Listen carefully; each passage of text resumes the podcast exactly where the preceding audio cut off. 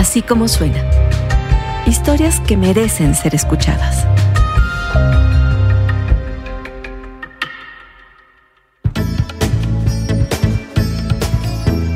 Después de un inicio lleno de dudas, la selección argentina de fútbol se coronó campeona del mundo de la mano de Lionel Messi, en una de las finales más tensas y emocionantes de la historia. José Pablo Salas narra cómo se vivió la gran fiesta argentina desde la Ciudad de México.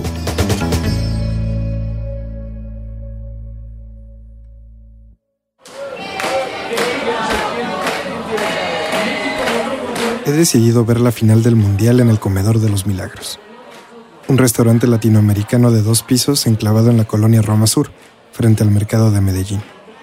En los últimos tiempos, el comedor se ha convertido en un lugar de culto para ver los partidos de las selecciones latinoamericanas.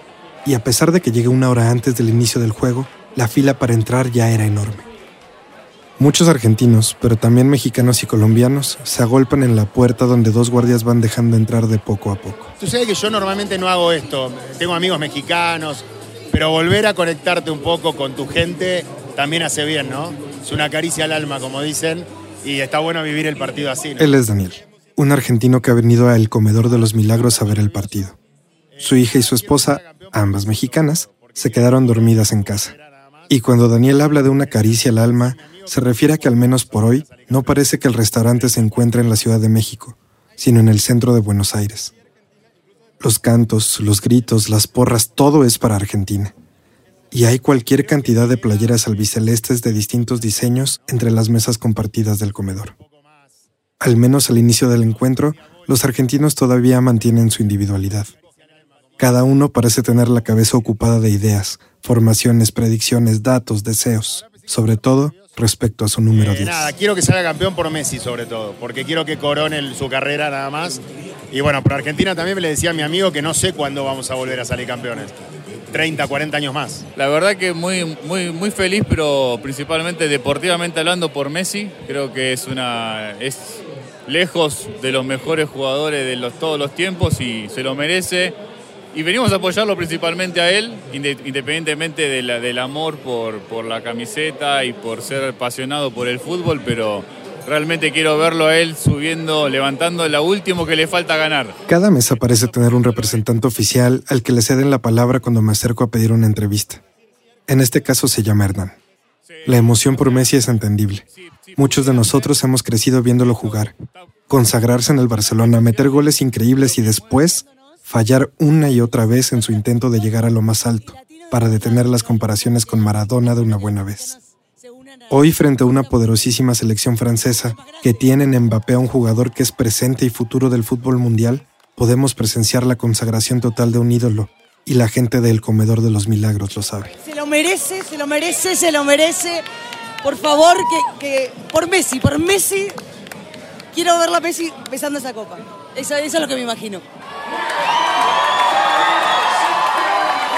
Comienza así la final de Qatar 2022. Los planteamientos tácticos están claros. Argentina pretende construir y tocar. Francia contragolpear con latigazos veloces como lo ha hecho durante todo el Mundial. El partido empieza muy trabado, pero poco a poco la albiceleste emerge como dominante.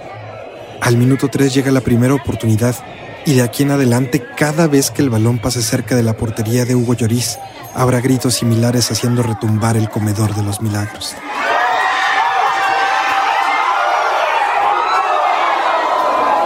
Al minuto 21, los números 11 de cada escuadra se enfrentan.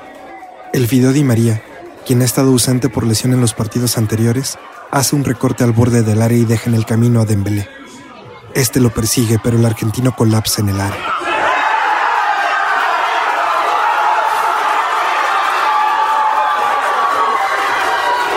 En cámara lenta el penal es, por lo menos, cuestionable, por no decir completamente inventado.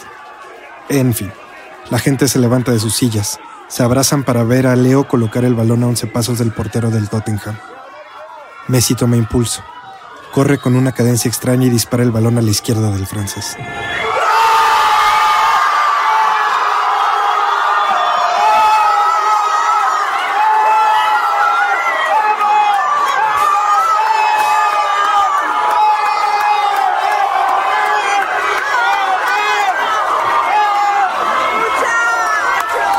Es difícil describir lo que se ve y se escucha en el comedor de los milagros. Me doy cuenta que nunca había estado rodeado de los fanáticos de alguno de los equipos durante una final del Mundial. La palabra más exacta es caos. Caos, alegría, rabia eufórica. Los argentinos se desgarran las gargantas gritando gol y la cerveza llueve desde el segundo piso del salón principal. Es una emoción contagiosa, una alegría profunda que sale disparada en todas direcciones.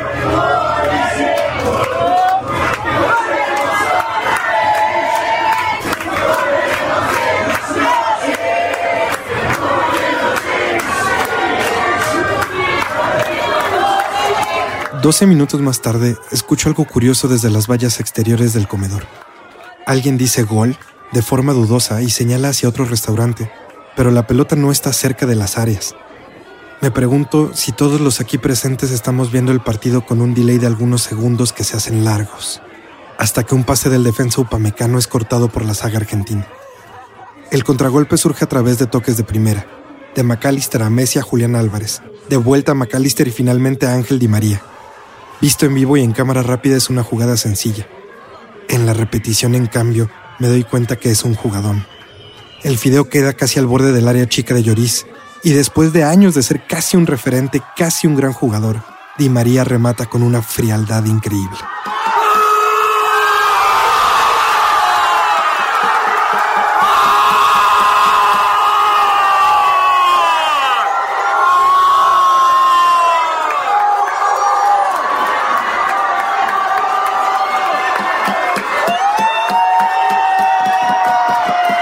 El comedor de los milagros se vuelve una fiesta.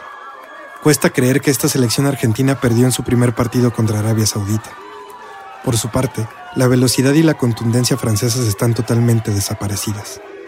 Tanto así que el técnico Didier Deschamps saca a dos de sus principales atacantes, Giroud y Dembélé, en el minuto 40, desesperado por cambiar el funcionamiento de su equipo. El primer tiempo termina. Los fanáticos salen en bandada en busca de un cigarro y el sonido local pone himnos albicelestes para deleite del público.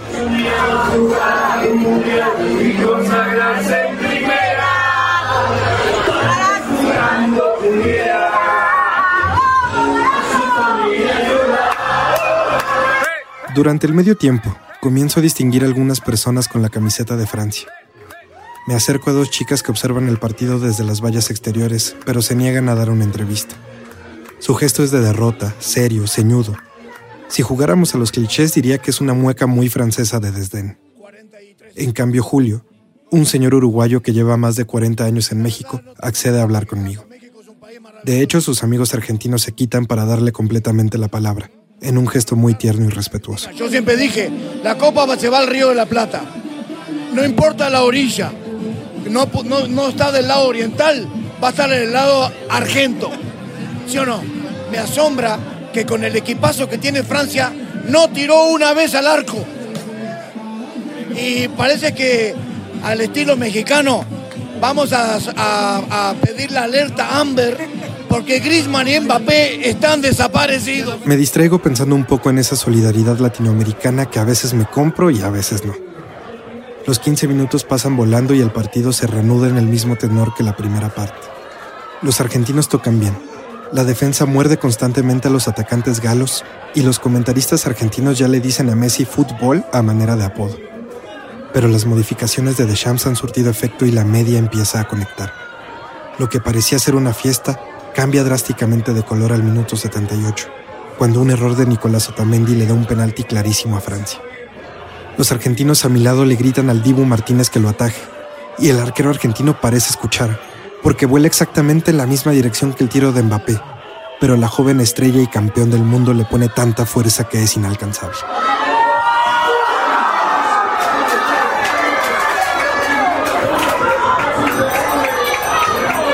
La expresión generalizada es de puta madre, aunque vea un francés que salta y abraza a uno de sus amigos. Algunos aplausos revelan que hay más franceses dispersos y escondidos en este océano de güeros. Mbappé recoge el balón con rapidez y dos minutos más tarde, un fallo del eterno Lionel Messi en la media cancha provoca una serie de toques franceses al límite de perder la pelota. En el borde del área, Marcus Thuram le pone un balón elevado a Mbappé. Casi cualquier otro hubiera mandado esa pelota a la tribuna, Pero el 10 de la nueva generación en cambio la manda a guardar a la esquina de la portería del Divo.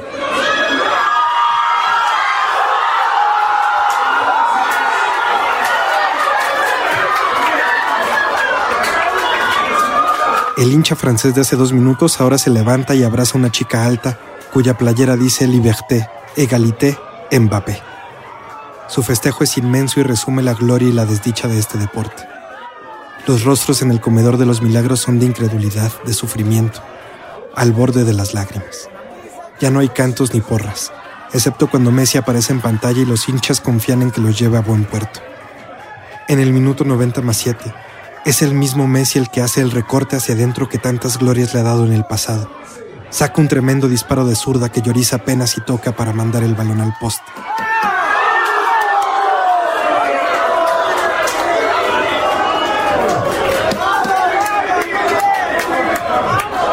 No hay conclusión en el tiempo reglamentario y el partido se va a tiempos extras.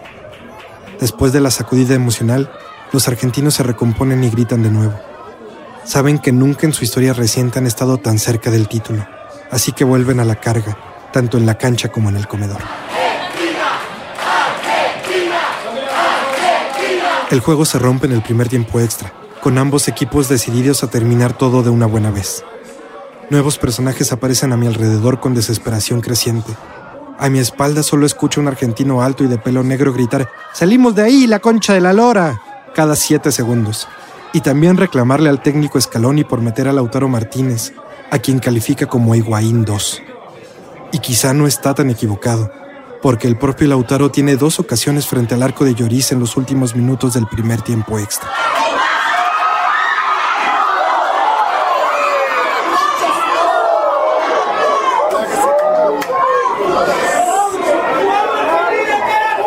Al minuto 108, una voz solitaria en medio del comedor grita gol, gol de Messi. Ahora todos saben que en efecto hay un delay, pero nadie festeja hasta que en las pantallas del restaurante muestran una serie de toques argentinos cerca de la portería francesa. Lautaro Martínez vuelve a quedar frente al arco y su disparo esta vez va a puerta. Lloris lo desvía y aparece Messi, siempre Messi, subiendo la pierna con torpeza y empujando el balón a portería. Un defensor de Francia impide que la pelota toque la red pero el 10 argentino ya está festejando con sus compañeros. Es una jugada rarísima que confunde a todos en el comedor de los milagros, pero la pose del árbitro polaco no deja lugar a dudas. Gol de Argentina.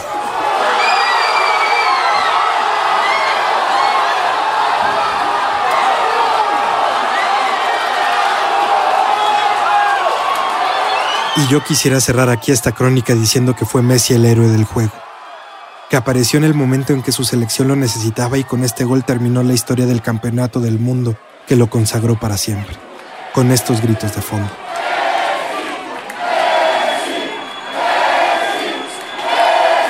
Pero no ocurre, porque estamos ante una final histórica, la final del siglo. Y también porque tras un tiro de esquina francés el balón sale rebotado, una vez más para Kylian Mbappé, quien saca un disparo que es interrumpido en plena área por la mano del defensa Gonzalo Montiel. Es el minuto 115 de la final de la Copa del Mundo y Francia tiene un penal más para empatar de nuevo el partido.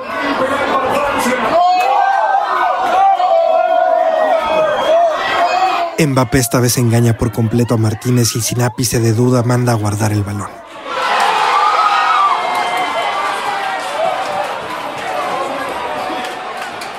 Gol de Francia y faltando tres minutos para que acabe el partido, la final está 3 a 3. Todavía hay una jugada más para Francia que el Divo alcanza a sacar con el pie, al estilo de Iker Casillas en la final de Sudáfrica 2010.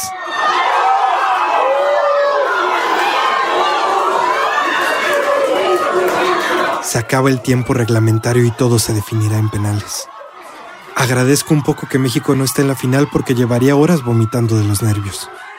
Los jugadores toman posiciones y supongo que Martínez debe estar un poco harto de ver la cara de Mbappé. El francés hoy nada más le ha convertido dos penales y un gol fantástico. Se enfrenta nuevamente y el famoso Dibu adivina la dirección de la pelota. Vuela hacia ella, la toca con la mano izquierda, pero nuevamente la potencia del galo es demasiada. Es en estas ocasiones donde el fútbol parece el deporte más cruel de todos, porque no importa qué tan cerca o lejos haya estado Martínez de atajar el balón, este se encaja en su portería y es 1-0 en penales para Francia. El primero de Argentina también lo cobra su número 10, Lionel Messi, quien se juega su legado en este tiro que sale casi en cámara lenta. De hecho, el arquero francés alcanza a recomponer su posición y el displicente balón de Messi le pasa centímetros, pero no deja de ser gol.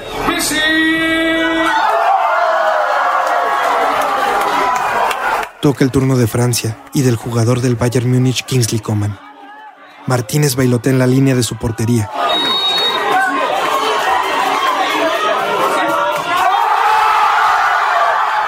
Y lo detiene. Detiene el penal. Después de 120 minutos más una barbaridad de tiempo agregado, Argentina por primera vez está claramente un paso de conseguir su tercera Copa del Mundo. Basta con que nadie falle, empezando por Paulo Dybala, quien básicamente ingresó de cambio solo para este momento. El zurdo le pone fuerza y le tira al centro. Si Lloris no se mueve, no es gol. Y sin embargo...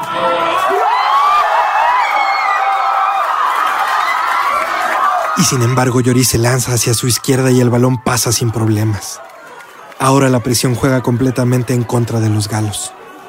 Todo el mundo le ruega al arquero Martínez que detenga uno más, y este, transformado en una superestrella, se gana una tarjeta amarilla por patear el balón lejos de Chouameni a manera de intimidación psicológica. Y parece que funciona, porque aunque el impacto es sólido, el tiro del francés se abre y pasa rozando el poste del Dibu, quien se levanta y festeja como un poseso.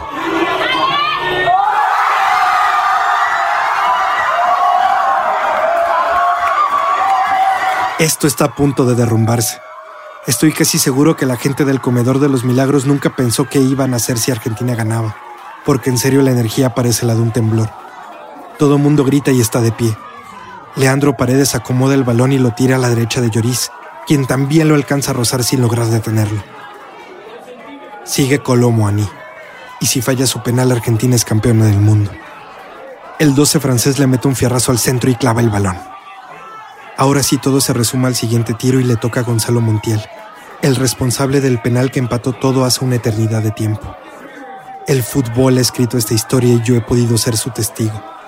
En sus botas está la gloria de su selección y de uno de los más grandes futbolistas de la historia. Montiel toma impulso y engaña a Lloris.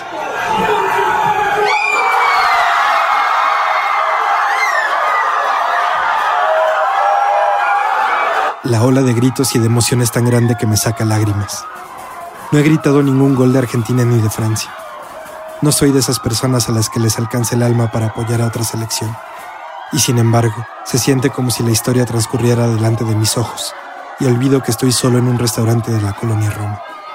Olvido que el fútbol es solo un deporte y olvido el cinismo de hace un rato.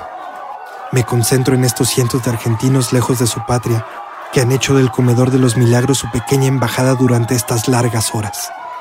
La música suena, las porras no paran, la parranda será eterna.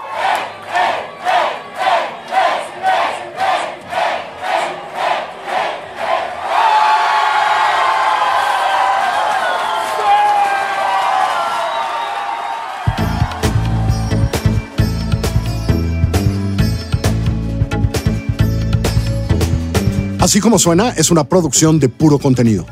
La directora editorial es María Scherer, la producción ejecutiva es de Giselle Ibarra. Nuestros editores son Galia García Palafox y Salvador Camarena. En la consola y la edición están Hugo Santos Quevedo y Patricio Mijares. La coordinación de producción es Rosana Díaz.